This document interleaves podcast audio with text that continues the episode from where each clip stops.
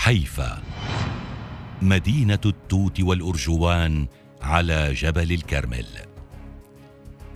تعد مدينة حيفا من أهم المدن الفلسطينية ومن أجملها. فقد سكنها الإنسان منذ العصر الحجري. فقد وجد باحثون العديد من الآثار التي تدل على ذلك في المدينة. يعتقد أن أقدم ذكر للمدينة باسمها الحالي كان على يد يوسابيوس القيصري كما أنها ذكرت في مواضع من التوراة ولكن لم يظهر الاسم الحديث إلا في العصر الروماني فكانت تسمى إيفا. هذه المدينة التاريخية تعتبر ثالث أكبر المدن الفلسطينية وتقع على ساحل البحر الأبيض المتوسط. موقعها الجغرافي هذا جعل منها ذات أهمية كبرى طوال فترة تاريخها. وعليه لطالما كانت مطمعا للمستعمرين من كل حدب وصوب. هذه المدينة تم ذكرها في الإنجيل.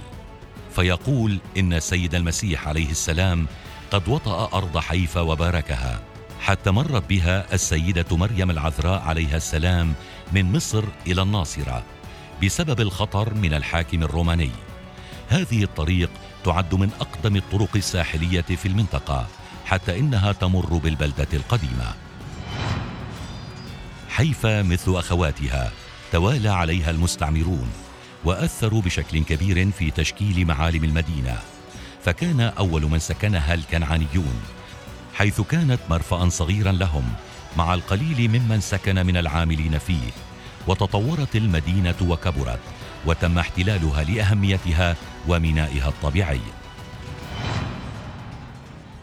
على العموم اشتهرت حيفا بالكثير من الأشياء. فمثلا حيفا من المدن القليلة التي تحوي أحد عشر موقعا للبهائيين. يوجد فيها مسجد الاستقلال الذي يعد قديما للغاية. فقد بناه العثمانيون أثناء احتلالهم للمنطقة. ودير الكرمل وكنيسة القديس يوحنا. وبالطبع لا يمكن إنكار دور حيفا الثقافي خاصة قبل النكبة فانتشرت فيها الجمعيات والأندية واللقاءات الفكرية كما كانت حيفا تضم جمعيات نسوية من الأوائل في المنطقة. لم تهمل حيفا النواحي الفكرية والاقتصادية فكانت من الرواد في محاولة النهوض اقتصاديا وفكريا بالمنطقة فكانت مرتعا للنقابات. وكانت حلقة الأدب للأدب العربي ككل. وعموما حيفا تعد من المدن السياحية الجميلة جدا فهي تنقسم لعدة طبقات السفلى القريبة من المرفأ أو الميناء الوسطى والتي تمتد على سفح جبل الكرمل وتحتوي على مساكن قديمة والمنطقة العليا المطلة على عموم المدينة وتحتوي على الأحياء الراقية والجديدة.